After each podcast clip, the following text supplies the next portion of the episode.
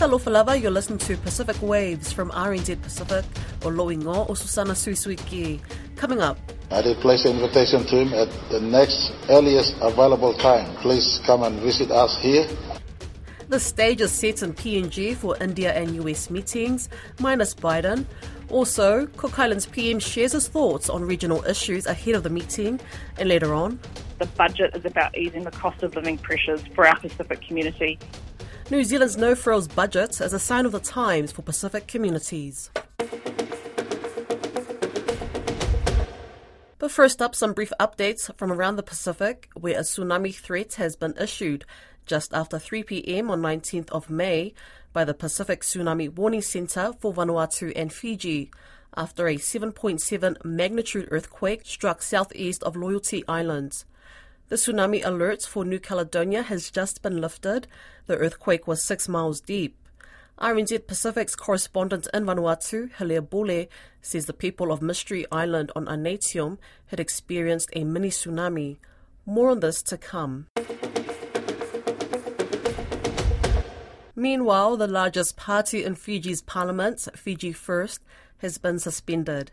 Fiji's Electoral Commission announced the suspension on May 17th, saying the former ruling party would not function as a political entity until they presented financial statements to the acting registrar of political parties. Fiji First and three minor parties are all now offline and risk deregistration. Fiji First has challenged the decision, calling it unfair in writing to the Electoral Commission. Fiji's parliament has released a statement that all Fiji First MPs are also suspended from parliament until their party resolves its issues with the Electoral Commission. Pacific leaders are starting to trickle into Papua New Guinea ahead of two high level meetings. The leaders are set for talks with India's Prime Minister Narendra Modi and a high level US delegation in Port Moresby on Monday local time. Lydia Lewis reports. Fiji Prime Minister Sitiveni Rabuka received a rousing welcome from young traditional Motu Koitabu dancers. But while the world arrives, there is one noticeably missing President Biden.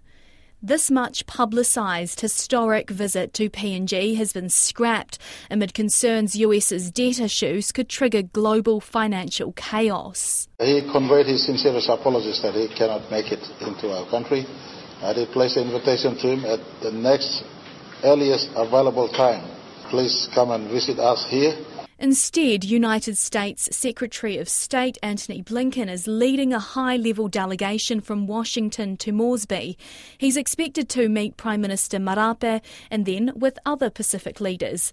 But Marape says President Biden still wants to meet face to face this year. He did invite again the Pacific Island leaders to go back uh, for a uh, continuation of a progressive continuation of the meeting that we've initially held last September in Washington. Meanwhile, Fiji Prime Minister Sitiveni Rabuka is expected to be joined in Port Moresby by 14 Pacific leaders, including New Zealand Prime Minister Chris Hipkins.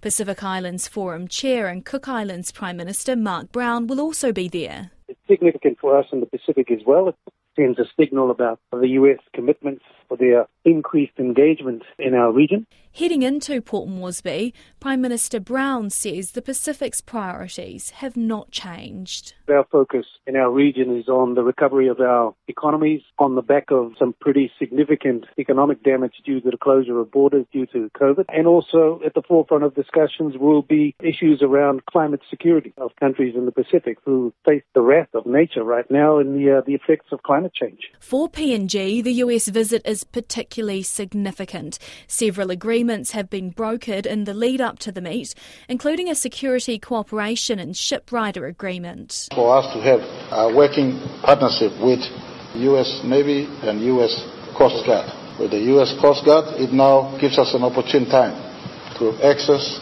not just on maritime access, but satellite access to illegal fishing, uh, drug, drug traffickers, uh, illegal loggers, and all those illegal transportations and activities that happens on high sea. While public concerns have been raised about the Security Cooperation Agreement, Prime Minister Marape insists it is consistent with constitutional provisions. And in the previous story that you've just heard, Cook Islands Prime Minister Mark Brown will be in PNG. Mr. Brown, who is also the Pacific Islands Forum chair, says clarification around the intent of the AUKUS deal changed his mind after initially saying it went against the Pacific Nuclear Free Treaty. The deal will see the Australian government spending nearly 250 billion US dollars over the next three decades to acquire a fleet of nuclear submarines. The Treaty of Rarotonga, to which Australia is a signatory, formalises a nuclear weapon free zone in the South Pacific. In an extended interview with Lydia Lewis, Mark Brown shares his thoughts on AUKUS and other regional and domestic issues. You were quoted in the Cook Islands news saying that AUKUS went against the Rarotonga Treaty, and then you later said that you were reassured after a trip to the US. What changed your mind? Well, AUKUS was announced to the Pacific countries without much consultation. Subsequent to that, we did have further discussions, particularly with Australia as to the AUKUS agreement between Australia, the UK, and the US. So there is more clarification for us around the intent of AUKUS. So that's basically what changed our mind. Is the assurance from the partners in AUKUS, particularly Australia, that they are mindful of the Rarotonga Treaty and that they will abide by the Rarotonga Treaty. And you've been invited to the G7 summit. Are you the first Pacific Islands Forum chair to be invited? And what will you be doing there? I'm not sure if I'm the first Pacific Island chair, but I do note that it's a very auspicious occasion for me to be invited to. And I look very much forward to engagement with the G7 leaders in being a voice for the Pacific on issues that we have identified as priorities for our region. Who are you going to meet with there specifically? Yeah, I believe we'll have a chance to speak to uh, the G7 leaders, but we're also at this stage trying to organize some bilateral meetings individually with some of the leaders. And Japan as well. You're going to Japan, which of course is the home of the contentious TEPCO treated water issue. Will you be meeting with Japan on that as well while you're there? That depends if it's brought up in the agenda by Japan, but I, I do expect there will be some discussion around that. Mindful, though, that this meeting is also being held in Hiroshima, a city that had suffered the devastation of a nuclear attack during World War II. So we're comfortable now with the, the commitments that Japan has made to the Pacific Island Forum countries in more intensive dialogue between their scientific panel and the forum's own scientific panel with the inclusion of the International Atomic Energy Agency. And I understand a report will be submitted by the end of June.